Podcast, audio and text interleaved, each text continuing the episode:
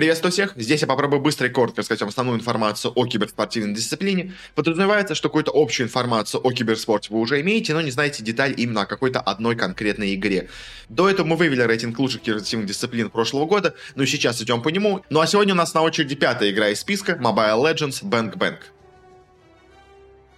Пару слов о самой игре. Она относится к жанру моба, по своей структуре сильно напоминает League of Legends, и несколько лет назад с авторами даже судились Riot из-за плагиата их игры. В матче принимают участие две команды по пять игроков, где каждый человек играет на своем уникальном герое. Основная цель игры — это стать достаточно сильным, чтобы сломать вражескую базу. Поскольку игра является мобильной, то она имеет некоторые свои собственные особенности, призванные сделать ее более доступной для мобильных телефонов. Стоит отметить, что длительность игр тут значительно меньше, чем у компьютерных аналогов, и составляет от 10 до 20 минут в среднем.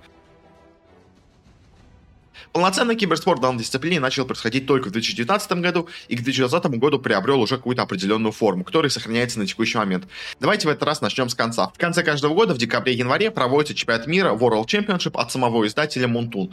На него коллективы попадают несколькими способами. Команды из нескольких регионов получают себе место через отборочные турниры. Большая же часть команд зарабатывает право на участие в специальных региональных лигах, которые проходят дважды в течение года, весной и осенью. Основой всего киберспорта Mobile Legends является азиатский регион и именно лиги для Филиппин, Индонезии, Малайзии, Сингапура и Камбоджи. После весеннего турнира они играют на специальном азиатском межрегиональном турнире, а после осеннего получают места на чемпионате мира. Помимо азиатского региона, издатель продвигает ее и в Южной Америке, создавая лиги для Бразилии и Латинской Америки в целом с таким же межрегиональным турниром летом. В прошлом году специально для нашего СНГ была создана отдельная Миф Клик, но после первого сезона она была заморожена по понятным геополитическим причинам и судьба ее дальше не ясна. В этом же году запустилась еще и лига для арабских стран. Помимо региональных лиг есть и отборочные турниры для пока не настолько важных регионов. Это отборочные для Турции, Северной Америки, Мьянмы и стран Индокитая в лице Лаоса, Таиланда и Вьетнама. В будущем они могут получить свои лиги, но пока им проводят отдельный отборочный турнир. Сторонние турниры не запрещены к проведению, но больше всего они распространены именно в тех регионах, где нет никаких официальных лиг от издателя. В игре было проведено пока только три чемпионата мира, также давайте быстро обсудим вообще все примечательные команды. Первый чемпионат мира был не таким уж большим соревнованием, и тогда профессиональная сцена в дисциплине только зарождалась. Но, понятное дело, уже тогда был большой уклон в сторону азиатских команд. Первый чемпион в лице коллектива EVOS Legends здорово себя показал на турнире, но вот дальше никто из игроков того чемпионского состава не смог себя проявить хоть сколько-то достойно и барахтается теперь в своем регионе Индонезии. А вот другой финалист из Индонезии в лице команды RRQ Коши показал другую судьбу. Они далее не настолько ворвались со сцены и регулярно попадают на разные турниры до сих пор. Тогда за них играли Лемон, Тутуру, Ксин, Вин и Лем. На втором чемпионате мира результат уже был более неожиданным, и там сильнее оказались филиппинцы из Brand Sports. Но, как и до этого, после этого финалист сдулся и больше не был так уже силен. Вторым же финалистом неожиданно оказались ребята из Бирмы с банальным названием Бирмис Гулс. Но вот дальше команде из Бирмы путь на турнир закрылся, и они оказались не удел. Ну а знакомые нам RQ Хоши тогда стали третьими. Ну а на последнем на данный турнире вновь у нас доминировали филиппинцы, и две команды из региона, Blacklist International и Onyx Philippines, в итоге выиграли в финале и сильнее оказались у нас первые. Третьими же довольно неожиданно стали американцы американцы из команды Blood Thirsty Kings, которая принадлежит одному стримеру, которые, казалось бы, случайно попали вообще на этот азиатский турнир, но в итоге так далеко зашли. А уже знакомые нам RRQ Хоши тогда стали шестыми. По итогу легендарной я бы назвал только команду RRQ Хоши. В их составе выделяются три игрока. Это Вин, R7 и Лемон. И они чаще всего светились и больше всего заработали за вообще все эти года в дисциплине. Еще можно, конечно, выделить команду Эвос Сингапур. Они не так часто выигрывают турниры, но очень часто находятся на достаточно приличных позициях вообще во все эти года. Остальные же коллективы выделять сложно, поскольку мало времени прошло и стабильных каких-то лидеров на всей сцене пока что еще не было.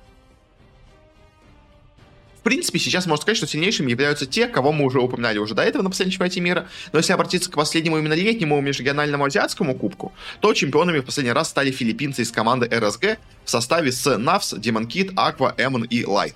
В финале же они обошли уже знакомых нам RQ Хошес, R7, Альберт, Клей, Скайлер и Вин. Их, наверное, сейчас и можно назвать сильнейшими командами в дисциплине на данный момент. Но также там здорово показали еще и филиппинцы из Omega Esports и, к удивлению многих, игроки из Мьянмы из команды Falcon Esports. В СНГ ситуация у нас достаточно интересная. С самого первого чемпионата мира нашему региону уделяли отдельное внимание. Сначала провели отдельную отборочную, затем организовали мини-мейджор турнира StarLadder а, а после этого даже сделали отдельную региональную лигу. Обещали большое развитие и множество разных активностей в регионе, но в этом году все умерло по понятным причинам и непонятно вообще возродится ли вновь. В целом, игра у нас в регионе достаточно популярна, у нее имеется большая база именно игроков, но за киберспортом следит только часть от нее. Среди наших коллективов, наверное, стоит выделить только всего ребят, которые все эти три года ездили на чемпионат мира от нашего региона. Это Это парни из коллектива Deus Vult, которых перед последним чемпионатом на один турнир подобрали на Рос Винсера, и там они уже играли как Нави. В их составе есть три вечных игрока, а именно Sunset Lover, Сава и Лил, но не путать с Лилом из Доты. Они являются, наверное, главными легендами нашей сцены. Но вот их успехи на международной арене не такие большие. Последние места на первых двух чемпионатах мира и восьмое место из 16 на последнем турнире. Да, они стали успевать лучше, но общий результат пока все еще не очень высокий, хотя прогресс, конечно, имеется. И сейчас вообще не ясно, как текущая ситуация в мире скажется на будущем нашего этого единственного боевого состава по МЛББ и региона в целом. Вот таким получился мой краткий обзор киберспорта в Mobile Legends Bang Bang в 2022 году. Сам основной базовый я вам рассказал. Надеюсь, что все это у вас в голове в кашу не перемешалось, но если есть какие-то рекомендации, советы, что это изменить, что это улучшить, то милости прошу в комментарии. Ну а это все. Всем хорошего, до скорых встреч, а пока что пока.